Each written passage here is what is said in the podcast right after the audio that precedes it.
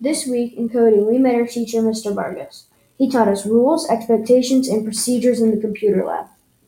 Some rules are be on time, no food or drink slash no gum in the computer lab, and common sense. And some ex- and an expectation is listen to the teacher or you no- won't know what to do. And a procedure is log out of account when done.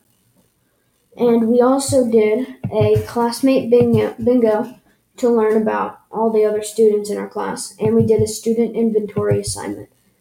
That's what we did this week in coding.